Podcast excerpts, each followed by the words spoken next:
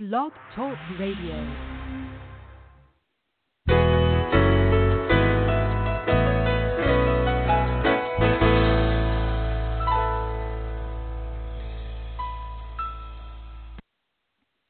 Good morning, everyone. This is Johnny Tan, author of From My Mama's Kitchen, Food for the Soul, Recipes for Living.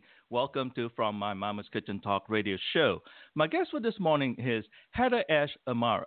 HeatherAsh is an award-winning author and founder of the Toltec Center of Creative Intent. She has trained extensively in the Toltec tradition under the tutelage of Don Miguel Ruiz, author of The Four Agreements.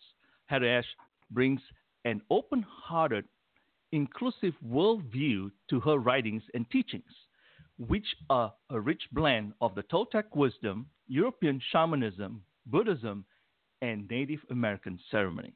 HeatherAsh and I will be having a conversation about her remarkable life's journey and how you can transform confusion into clarity and pain into peace and achieve freedom from the inside out from her latest book, The Warrior Heart Practice. Good morning, HeatherAsh. A very happy new year to you, and welcome to From My Mama's Kitchen Talk Radio. Thanks so much, Johnny. It's so great to be here with you and with everybody. Wonderful. It is a pleasure to have you as a guest this morning. The Warrior Heart Practice is beautifully written from the heart for the heart. It is truly amazing how the transformational book really unfolds itself naturally, and it's almost like walking someone side by side to achieve their ultimate goal in life. So congratulations for that. Thank you so much. So happy to have the book in the world. Fantastic. Let us start by getting to know you a little bit better. Please give us a quick walkthrough of your life from childhood to the present moment. Well, I was really blessed. I grew up in Southeast Asia. I traveled all over the world as a kid. And uh, when I first came to the United States to go to college, I felt really disconnected. I felt like the people around me were disconnected, but I didn't have language why.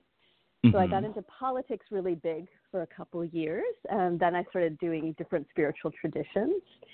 And eventually, I studied a lot of different spiritual traditions.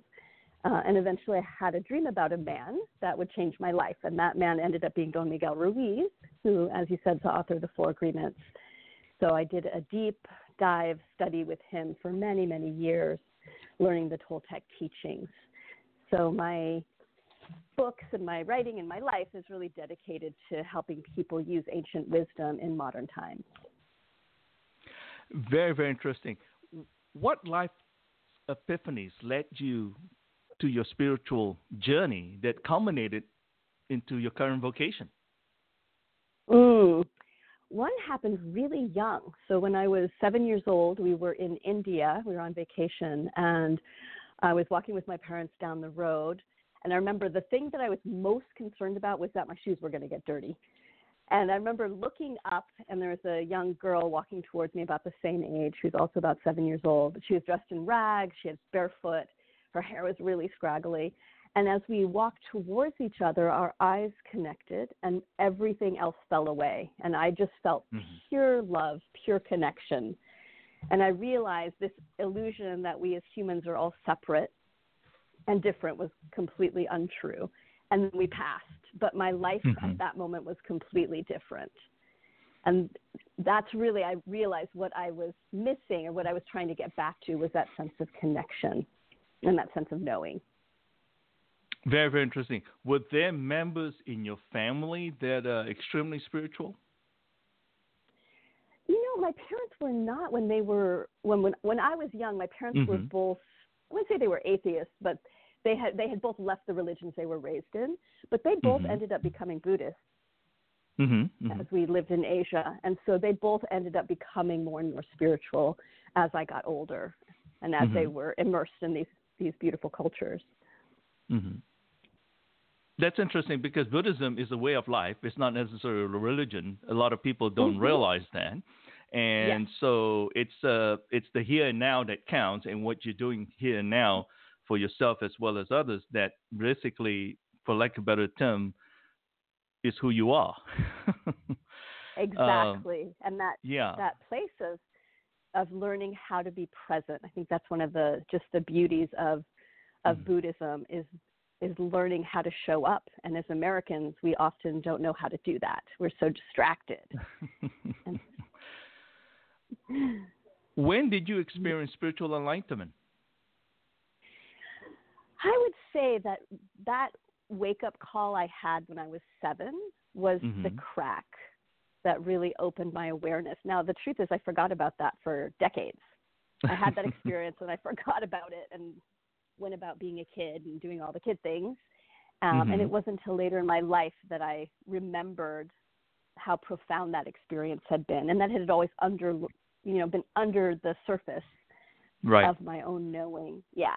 Yeah. So I'd say that was the beginning. And then it's been this, this constant, you know, I feel like for all of us, it's like, wake up, fall asleep, wake up, fall asleep, wake up, fall asleep. And learning how to wake up a little bit more quickly when we get distracted and when we start comparing or judging ourselves or judging other people, to remember to come back to the heart. And that's really what my work is now, is helping people get out of their head and get into their heart.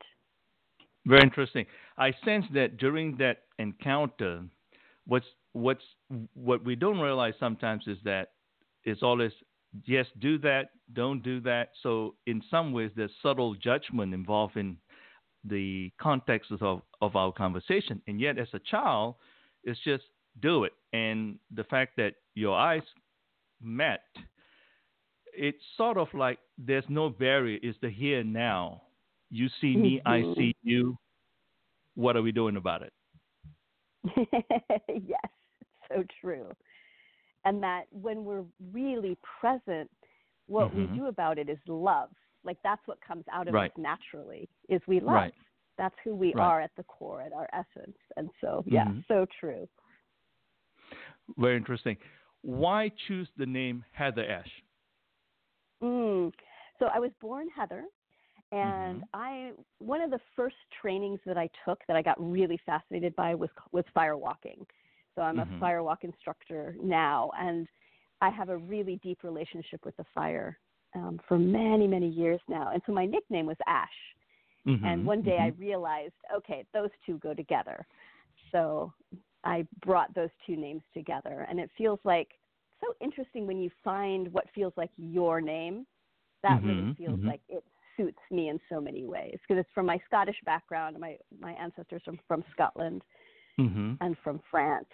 So I feel like it honors that part of my background. And then also for me, ash is about not only, you know, there's a really important ash tree in some of Norse myth- mythology, which is the, the life mm-hmm. tree. So it always reminds me to be back in relationship with nature, and also that everything goes, like everything's going to become ash, and that that That's too right. is sacred. That too is That's sacred. right. That's right. So true. And um, it's in, in just hearing you is that sort of uh, that small, when I say this respectfully, small doesn't mean size-wise, but it's that small mm-hmm. fire that's within you, the flame mm, yes. that's that's just burning, and it's ever so gloriously. Yes, that is so true, that all of us have this beautiful flame that's unique and identical at the same time. Beautiful, beautiful. My take on the fire walking, I'll be like, ouch, ouch, ouch, ouch, ouch, for me. So, I'm just kidding.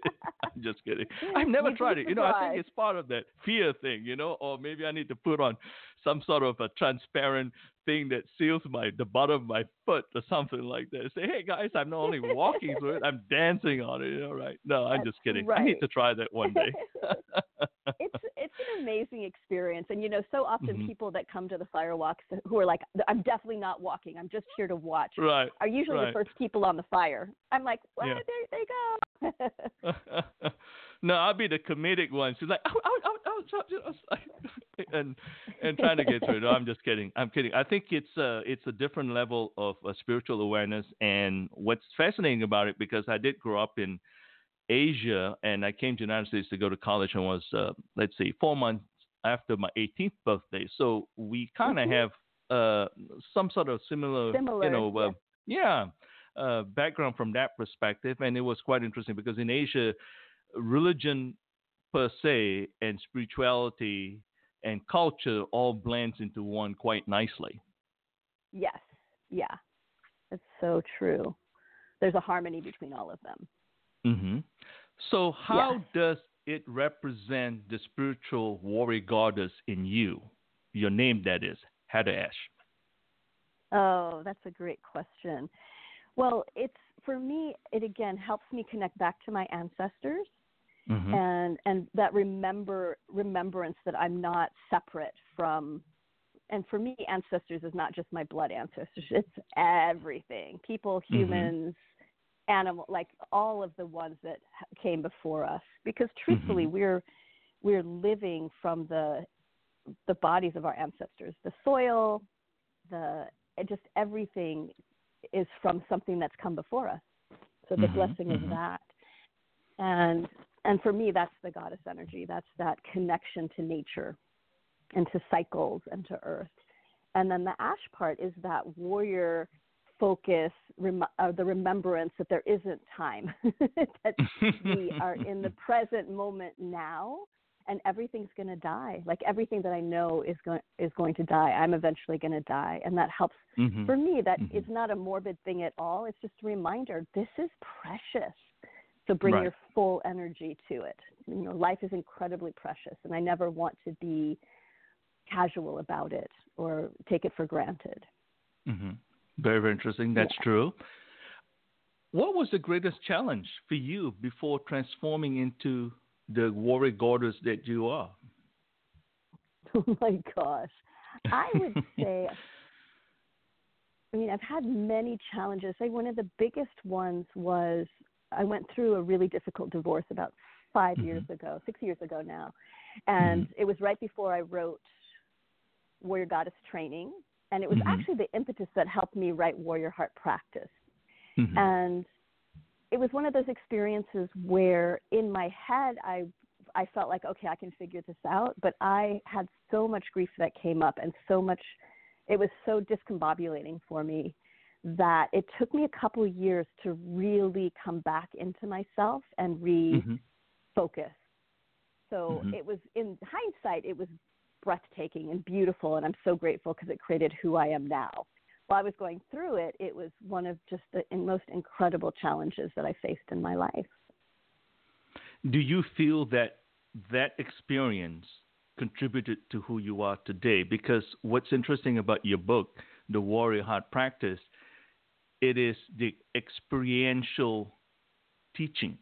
I hope that makes sense. Versus we have Absolutely. people that read ten, yeah, you know, we have people that read ten thousand books and become a learned teacher versus an experiential teacher. That's who you are. Yes, that is really true. So it really did help me become who I am, and I see this in. This is why I bring the. the the warrior to the teachings, is that I, from my experiences, when we learn to turn and face our challenges and move mm-hmm. through them and figure out what, how do I need to support myself? What's the old agreement that's holding me back? That we can start to untangle things and get more and more present and clear and loving and compassionate.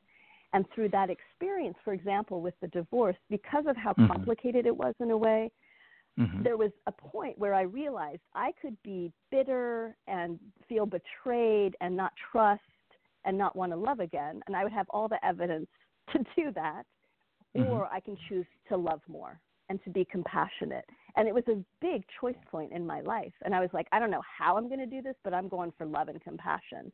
And so making that choice to be in relationship to a challenge and choose to use the challenge to strengthen me, to get more of who, to become more of who I want to be, mm-hmm. has been an incredible gift. And that's what I want to pass on, is how to use our challenges to benefit ourselves rather than using our challenges to punish or hurt or make ourselves smaller.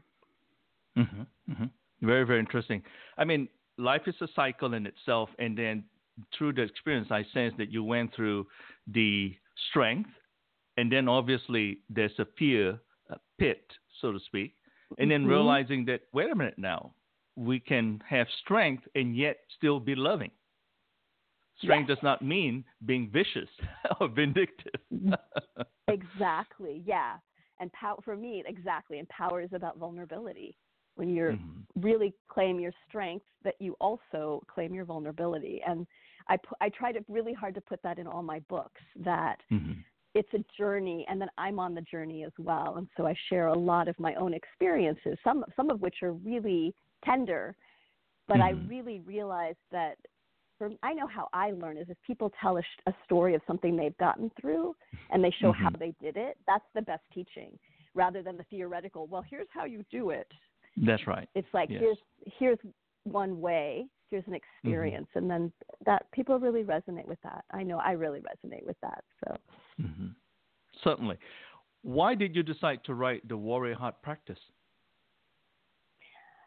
I had a friend who came to me one day and was telling me this story of a relationship that he was in and how challenging it was and this thing that had happened, and he was in so much pain around it. And as I'm talking to it to him, I was saying, honey, that's actually not what happened.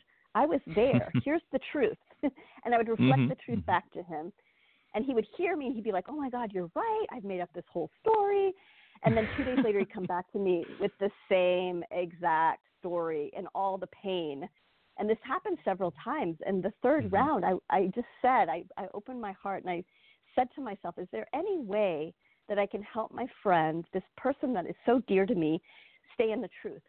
Because they're mm-hmm. hooked on a story. They're in this spin cycle, and they can't get out of the story. And the process, the Warrior Heart Practice, dropped into my being fully formed. Like, I just saw it, mm-hmm. and I was like, all right, let's try this. And that was about five, five or six years ago. So since then, I've been using it with a lot of different people, teaching it to people who have brought it to their friends. Mm-hmm. And so we've gotten to have a lot of kind of case studies of how really powerful it is, how it helps us untangle those painful stories and get to truth mm-hmm. so that we can be more clear in our lives. Wonderful. Well, the book is beautifully written. It's got reviews in the back of the chapters, as well as you talk about case studies where you do have real people that gave you testimonials to validate what they go through and share their moment of breakthrough or transformational, that little flipped that they that happened to them, so to speak. Yes. Yes. Lots of case studies, which is so fun to get to read other people's experiences and see how they were struggling with something and how they were able to then create the space to look at it in a different way mm-hmm. and and be clear about where they wanted to put their attention going forward. Beautiful. Can you tell us about the big soul and the little soul, and how do they dance with each other? Hmm. In the beginning of the book, the first part of the book is what I call the map, the big picture overview of how we got where we are as humans. And for all of us, we have something called the big soul, and your big soul is a part of you that's connected to everything, that's in love, that feels safe and grounded and present. It's a part of us that has access to life, as I think about it. And our little soul, and your little soul is your ego, your personality. It's the part of you that sees itself as separate. And when we're really young, the big soul and the little soul are connected. So the little soul feels safe, and it, it can go to the big soul and go, this weird thing happened, what do I do? Metaphorically. And the big soul is comforting and helps us see the biggest picture. But if, at some point, the little soul gets disconnected, and it starts making all these rules and agreements of how it should be, basically to get love, to get it to yeah. be safe. And that disconnection then causes us to make up all these stories about who we're supposed to be, or how the world is supposed to be, or how other people are supposed to be. And it's those stories that cause us great suffering. And and there's the stories are also beautiful. There's also some beauty with the stories. Mm-hmm. So what the the map is, is learning, understanding that what we're doing is learning how to help the little soul get free and reconnect with the big soul. Very, very interesting. That's wonderful. By the way, you're listening to From My Mama's Kitchen Talk Radio. Our podcasts are available on Apple's iTunes, Stitches Radio, Blueberry Podcasting, TuneIn Radio, Mixcloud, and Google Play. I'm Johnny Tan, your host, and my guest for this morning is HeatherAsh Amara. HeatherAsh is an award-winning author and founder of the Toltec Center of Creative Intent. She brings an open-hearted, inclusive worldview to her writings and teachings, which are rich, which are a rich blend of Toltec wisdom, European shamanism, Buddhism, and Native American ceremony. HeatherAsh and I are having a conversation about her remarkable life's journey and how you can transform confusion into clarity and pain into peace and achieve freedom from inside out. In, from her latest book, The Warrior Heart Practice.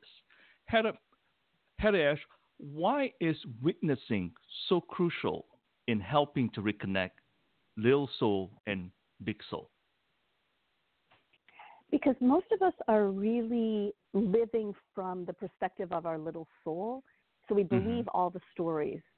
We, when something happens, we don't question what we're telling ourselves. We just believe that it's mm-hmm. true.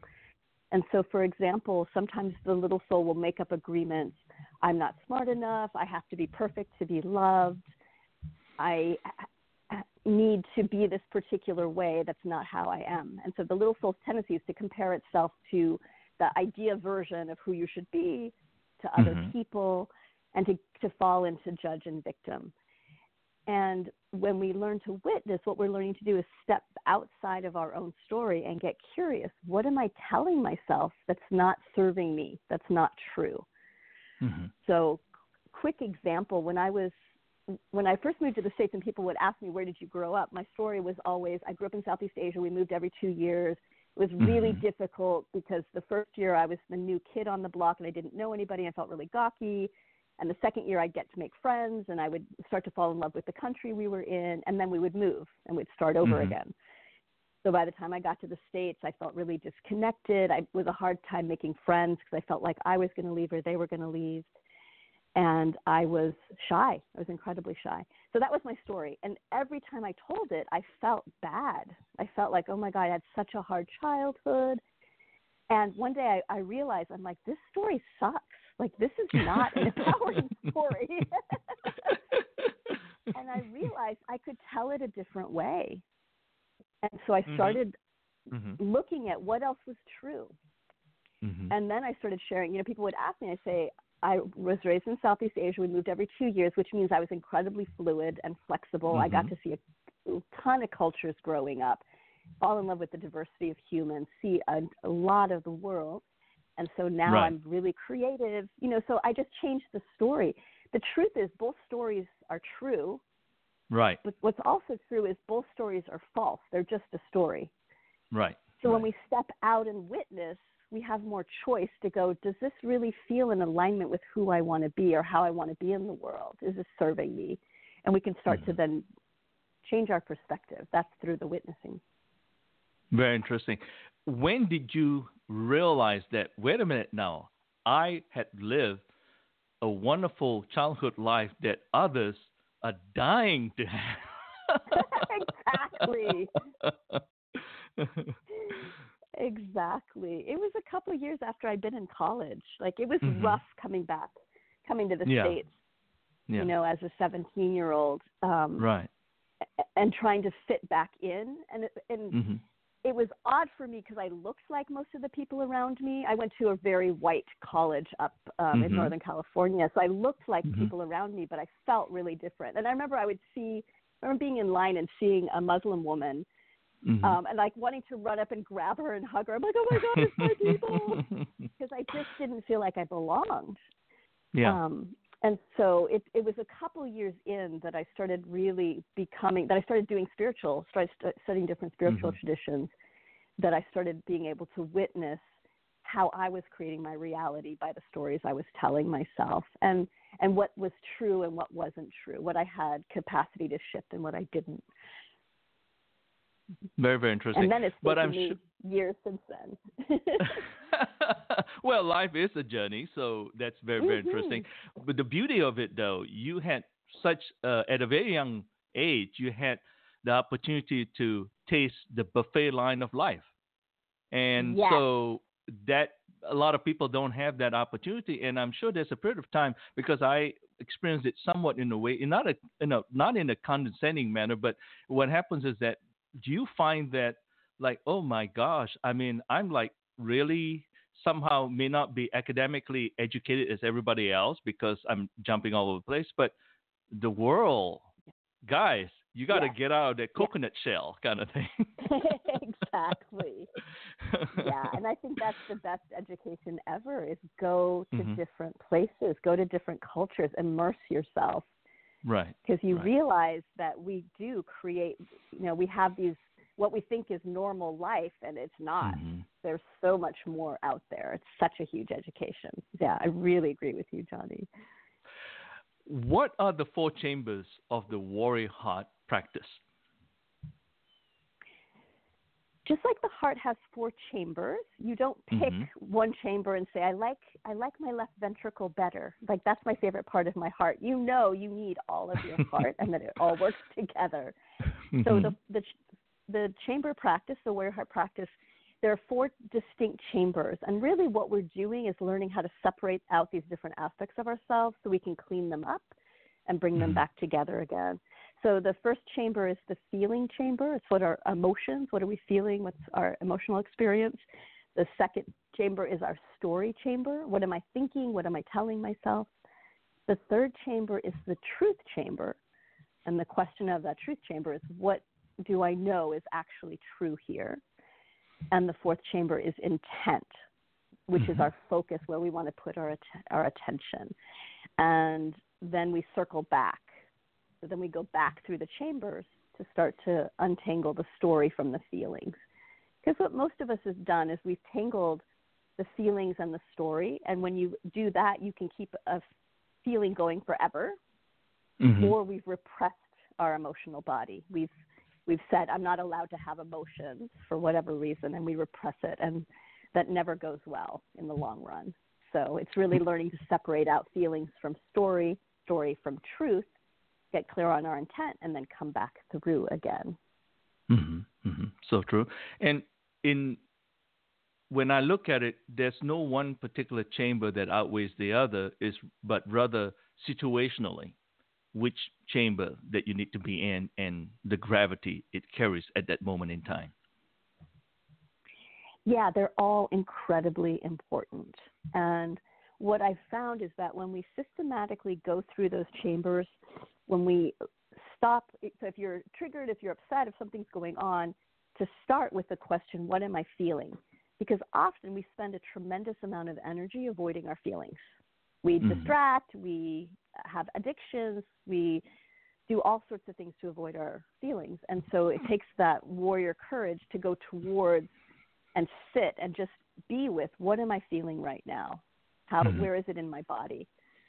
And then once we've done that, separate from the story, and this is what most of us don't know how to do, we mostly tangle them together. But when you just sit with your mm-hmm. feelings, hey, feelings, and you're not trying to change or understand or fix, you're just being with them. Then you ask yourself, what's the story? What's the story that I'm telling myself? And you want to be really curious mm-hmm. to look at the different layers of the story, to be like an archaeologist, to start to undo the layers. Because a lot of times what you think is going on, what's mm-hmm. presenting itself is why you're upset or what, why you're hurt or why you're confused is actually something older and deeper mm-hmm. from your mm-hmm. past. So true. Your book talks about exiting your emotions. Isn't exiting our emotions a form of denial in some ways? It is. And it's not that denial's bad. Sometimes mm-hmm. when people have big trauma or there's there's something that they don't know how to process, this happens to us a lot as a kids, mm-hmm. then that, that form of denial keeps us functioning, basically. So it's not that it's mm-hmm. a terrible thing. And as adults, when we go into denial without realizing it, what happens is we start numbing everything. We start numbing our emotional body, our responses. We start disconnecting from ourselves. Mm-hmm. And so we need to then face the places that we're exiting, the places that we're in denial about what's actually going on for us, and start to name it and be in right relationship with it as I see it, is to, mm-hmm. to learn how to feel the feelings and then clear them out so that we're not mm-hmm. carrying them around. Often we have this huge backpack of emotions from the past that we're carrying around, and it's really heavy, and it keeps us being right. pulled back into the past. Right. So this so process true. helps us empty the backpack out. Very true.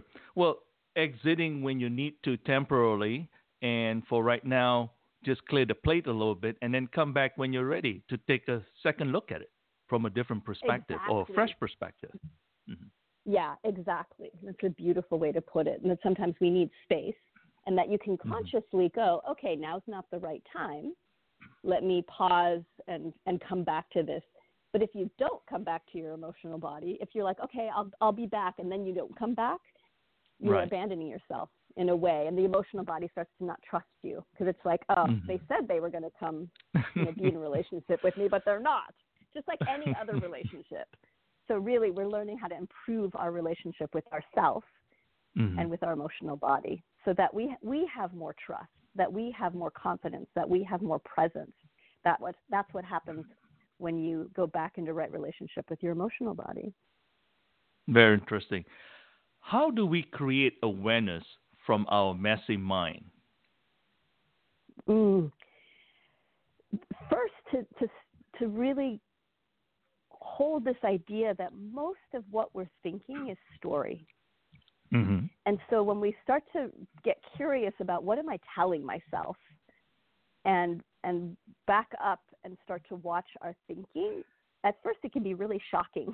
I know when, when I was working with Don Miguel early on, one of the things he had us do was take a tape recorder, and he said, don't tell anybody what you're doing, but take this tape recorder and record what your mind is saying mm-hmm. over the next, you know, I think he even said weeks, the next month or something. Yeah. And the first day I had like a tape already filled within the first hour or something. And I'm like, oh my gosh, because it was the first time I'd really stepped back and, and listened to what I was saying to myself. And it was yeah. horrible sometimes, like the amount of comparison, the amount of being in the past or being in the future. And it's actually what I ended up terming disaster mind, that most mm-hmm. of us have this incredibly developed disaster mind where we're looking at what went wrong in the past that I can worry about now, and so I don't I avoid it, doing it in the present, or what mm-hmm. can I worry about in the future or be anxious about that could happen. So we're not here. We're not in the present. So learning to, to become aware of the story, at first it doesn't feel better for sure, mm-hmm. but over time that allows you to start sorting it out and looking at what's true and what do I not need to be holding any longer. That's true. Very true. One of the things that we all have to realize too, the concept of, you mentioned there's no right or wrong story. Both stories are right and both stories are wrong. And mm-hmm. it's the total package of us, the authentic us. And so this is very, very important, because we are not in that sort of like completely denial that, you know, we're living one half of our life and not uh, and sort of totally dis- discarding the other half of our life. That's not mm-hmm. what this is. This book is all about. This book is about totality and how are we creating awareness from our messy mind. And that leads me to the concept of what you mentioned in the book. Why is willingness so crucial in the truth chamber? Mm-hmm. So what most of us do when we become aware of our story, we start digging the story up and exposing it. We could say it that right. way. Is that mm-hmm. when we go to the truth chamber, the tendency is to write a better story and call it the truth. Mm-hmm. And we don't real we don't even realize we're doing that. We're like, oh, this is better, but it's still a story. So the willingness is the willingness to really ask yourself and be honest about what is true and not story. And what I always tell people is there's two ways that you can know something is the truth. One, it's incredibly simple. It's one sentence with a period at the end. And if you have a comma or a semicolon, if you're starting to justify, or the moment you go beyond that that first statement, you're back in story. Right, right, so, right. Sentence, period. And the right, second so is there's a feeling sense in the body. Your body knows. So mm-hmm. even if you don't like the truth, your body will relax. There'll be an opening. There'll be a sense of, yes, okay, got it. Mm-hmm. And I really know, we know what's true. Our our beings know what's true right. at a deep level. And so it's like getting, taking off the layers of the story so we can find that place of truth that we already know inside of us. And that takes the willingness to be wrong, the willingness mm-hmm. to have our story, to realize, oh, I've been telling myself a story that's not true. And that, again, mm-hmm. a lot of courage and a lot of mm-hmm. compassion. Mm-hmm. So true. I agree, because what happens here is how we realize and accept the fact that makes the difference. And the concept of understanding what you were talking about, uh, for example, I had uh, mentioned to a client one time when they talk about, oh, I have so much baggage in my life. And I said, how about converting it to luggages? And then that way, instead of baggage, it's luggages, because baggage is liability. Luggages is asset that you are ready to take on the world with all these experiences you have. And uh, my God. Yes, I love it. That is a great reframe. Yes. And it's so How? true. Sometimes just the one mm-hmm. word that we use creates mm-hmm. all this weight and heaviness and builds this whole story. Mm-hmm. And you just change the languaging or how you're perceiving it, and boom, it all clears up. So that's a great rewrite. So true. How do you define intent? Your intent is your focus. It's your one hundred percent commitment of where you want to put your attention and your energy. So it's this pinpointed, this, and I think your intent in this practice is one word. Mm-hmm. Where do you want to put your attention? And that might be love, play, compassion, presence. It can be anything. Your intent can be anything. But it gives you a North Star. It gives mm-hmm. you a place to put your attention and stay steady with yourself as you start going back to unweave the story. Mm-hmm. Mm-hmm. Very, very interesting. Can you explain the wisdom of not knowing? And this is, I'll tell you what uh, my little thing about that is really kind of neat, but I want to yeah. hear your explanation. One of the things our mind loves is being right and mm-hmm. knowing and understanding. And, and you know, especially in our modern culture now, we have so much access to information. Makes mm-hmm. our mind super happy. Like, okay, I can get the exact right answer and and be mm-hmm. right. And so this place of learning to sit in the mystery, to sit in the I don't know, and let ourselves get to the truth and let the truth bubble up. So as I see mm-hmm. it, the truth is already inside of us, and it takes us getting still. It takes us getting quiet. It takes us listening and opening and being in the present moment for that truth to bubble up into our awareness. And in order to, to get to that place of stillness, we have to be willing to not know and listen to what the truth is. And it can be really uncomfortable and scary. And as you do it more and more, it becomes really joyous to be in mm-hmm. that space of the unknown and the mystery. Mm-hmm. Interesting. I've always been, not necessarily right now I'm okay with it, I've always need to know the ending of oh, any movie. Yeah. it, it, it kills me. Like when uh, I remember, like, I got to, okay, so what happened in the end of the movie? Did everybody get die, or did they fall in love? They married this and all that. It's like, no, go watch the movie. Don't, don't, uh, don't, you know, don't take away the, the surprise. Oh, so I said, no. Funny. Yeah, I need to know now. Yeah, I need to know now, and I can enjoy it, the movie, as good as someone is sitting right there and like, oh my God, this happened, you know. Like, so yes. I live my yes. life that way. I said, I need to know what's the end right here. That's it. And as yeah. I gotten older, I realized that, well, there's tremendous amount of wisdom of not knowing. And one of my moms told me, just let it go, go with the flow, and see what happens. I love that. That is such a great story. So how does revisiting our story with the new intent honors our feelings? So once we're clear with our intent, we pick that one word, we then go back mm-hmm. to the truth chamber.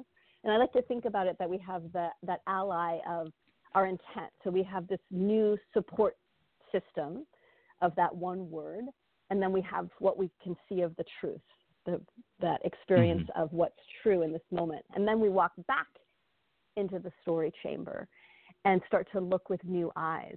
And you now have these two perspectives of what's true, what's my intent.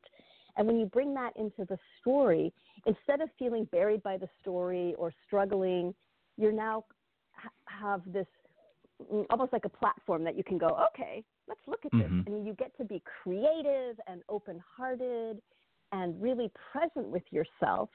So it isn't like this is a bad story. It's just like, okay, well, what do I do with this story? So mm-hmm. it actually becomes fun. Mm-hmm. Mm-hmm. And mm-hmm. I so much see this process as really about learning to be more intimate with ourselves and get, getting true. to know ourselves so that we're befriending ourselves rather than always fighting or being almost an enemy, which some of that can happen to us as well. We start going against ourselves through our own criticism and frustration and judgment. And this practice helps us to fall in love with the story in such a way that we're then able to change it if we want to, rather than just being driven by it or buried by it. That's true. That's very true.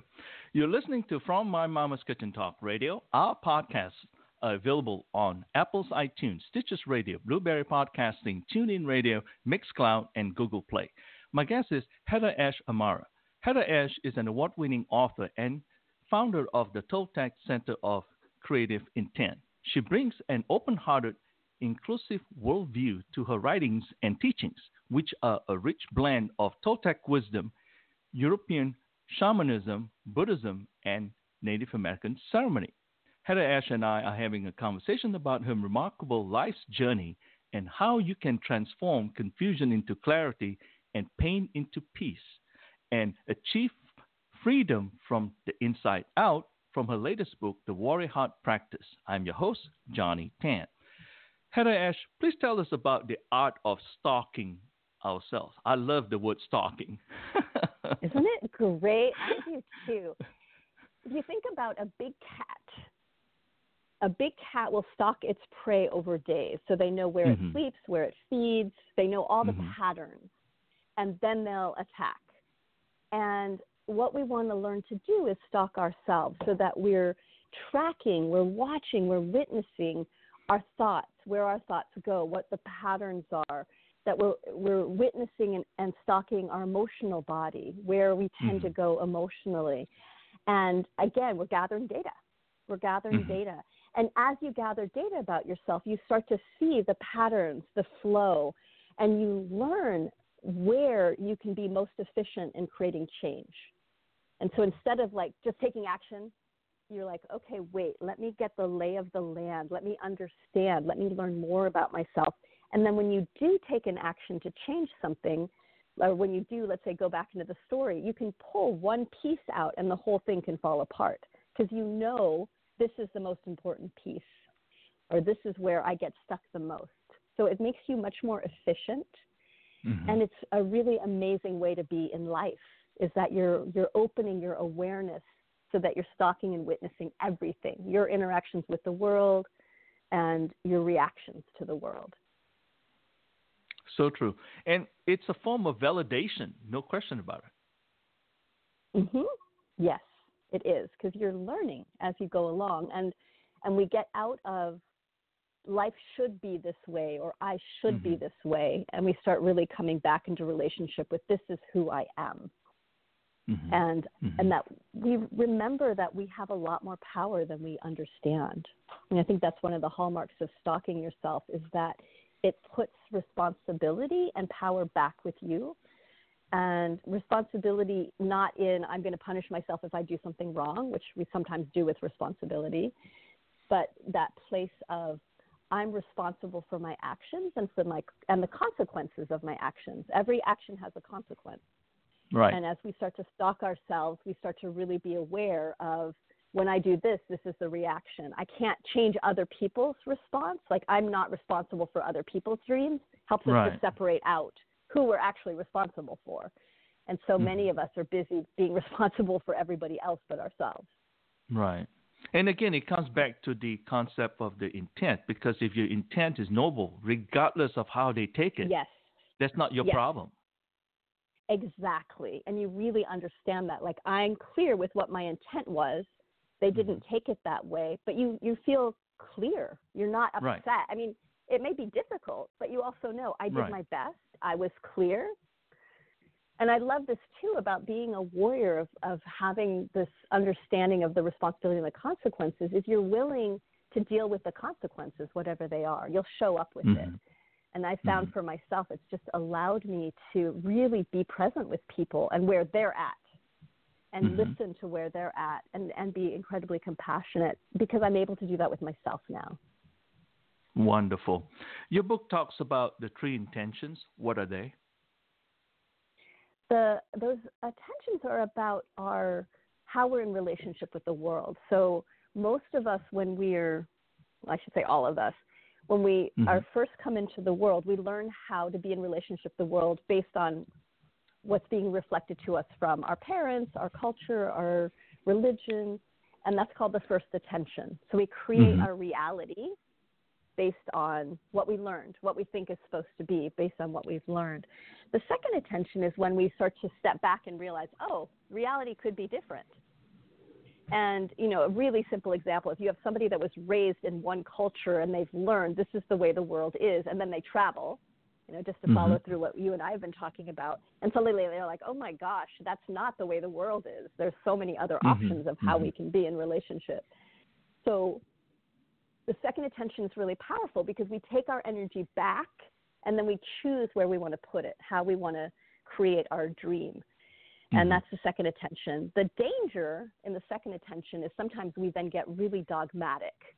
We're mm-hmm. like, this is the way the world is, because now we've put energy into it consciously. So we have to be really right. careful. Uh, and the third attention is that it's, we're incredibly fluid. We realize that there's no one way to be. And we show up with life in life's terms. And we're experiencing and open and fluid. And there aren't those, this is how things are. It's, this is how it is right now. And it could change in a moment. So there's right. a lot of freedom. Really, third attention is you're back in relationship with your big soul and the biggest point of view possible in relationship to life. There's a lot of spaciousness and love and play when you're in that part of the third attention. That's wonderful, beautiful. By the way, I may have mentioned intentions instead, but it is attentions. And the way you have explained it, I think it's very, very important. People need to understand that this is the foundation, the framing of what you're trying to get accomplished here, correct? Yes, exactly. It is. We're really learning how to step into the third attention while we also hold the first mm-hmm. and the second. So it's so it's tricky whenever you have these levels, because then people are like, well, the third intention is the best and anything else is bad. It's like, no, the third intention embraces the first and second, and understand right. sometimes sometimes you're in the first attention, sometimes you're in the second, but we're moving mm-hmm. towards that incredible place of connection and fluidity right. and presence that the third attention helps us to attain. Wonderful. Is it easy for us to continually keep integrating the Warrior Heart practice into our life? It is, once you start doing the practice. And so at first it can be, you know, what I've seen with most people that work the practice is they have a lot mm-hmm. of inspiration and insights as they do the practice. And what I remind people is that it's not called the Warrior Heart finish. It's called the Warrior Heart practice, which means you have to keep practicing it in order to keep untangling. So sometimes we're like, I just want to do something once and then I'm done. And we have a lot of things that are tangled up. Right. And so we have to keep being aware and stalking ourselves and opening up and adjusting as we go along. And so it's the practice allows us to do that. And what I found is it becomes easier and easier. Like mm-hmm. things that would have taken me literally months to untangle, I can untangle now in like fifteen minutes mm-hmm. just by sitting down and walking myself through what am I feeling, what's the story, what's actually true, what's my intent, and then going back again. Very, very interesting. What is your favorite agreement of the Warrior Heart Code? Oh my gosh. There are seven different agreements in the Warrior Heart Code, and one of my favorite ones is the one about responsibility, about taking mm-hmm. responsibility for self. And and for me, how I found how much freedom that gave me when I took responsibility for how I was creating my life and what I wanted to bring my attention to. So that's one of my favorite ones. Very interesting. Well, you're really taking ownership for every action that causes reaction. Yes. Yeah. And letting go of being responsible for other people, mm-hmm. but also caring and having compassion right. for them. And that right. allows us to show up in a way that we can't when we mm-hmm. put the responsibility outside of ourselves. Mm-hmm. Beautiful. Well, what I get from it also, because you are the originator of the feelings and actions versus on the receiving side. Even on the receiving side is how you react that makes a difference. Yes, exactly. And we've learned often, you're making me feel this way. Mm-hmm. And it's it's a concept. I mean, when, when you say that, you're like, oh, right, okay, I'm making me feel this way, which is easy to intellectualize, but can be much more difficult to really bring that awareness and that understanding into your being. So mm-hmm. as we do the Warrior Heart practice, it allows us to really see how our story is causing us to respond to the world, and that it's happening from the inside. And that when we really get, oh, I can change the inside, the outside's going to be what the outside's going to be. You know, we put so much energy trying to change other people or change the situation. And when we take our attention and say, let me change my response to it, then right. we can be much more effective. That's just the truth. Much more effective. Wonderful. How has composing the various warrior books contributed to your spiritual journey? Oh, my gosh. So profoundly. Every mm-hmm. time I write, I'm really writing to myself. I'm writing a love letter to myself. Remember, sweetheart. And it's a blessing to get to share, to share for sure. And mm-hmm. so every time I learn more about myself, I learn more about how to show up. And and I also, you know, there's such a gift for me of, like this book, The Warrior Heart Practice, I've been working on it for six years. And mm-hmm. I feel like it's the book I was here to write. It was the book I was meant to write. And it's so funny because before the book got published, I would be on a plane and there'd be turbulence. And I'd be like, I can't die. Oh, my God, I can't die right now. I have to finish the book. And the moment, like I'd sent the, the final draft to my publisher, the next mm-hmm. time I hit turbulence, I was like, okay, I can go now. Like, I've done my work. And I'm happy I get to stick around and birth it and bring it into the world.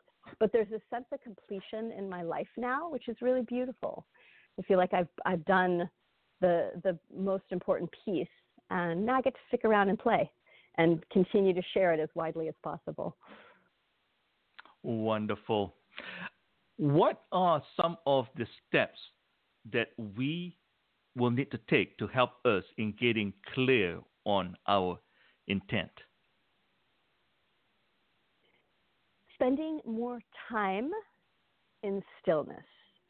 So I think about okay. it this way. Most of us have a lot of gaps in our lives, mm-hmm. and mm-hmm. the, I consider a gap like I'm waiting in line to get coffee, or I'm driving to work, or I'm walking down the hallway to go to the bathroom.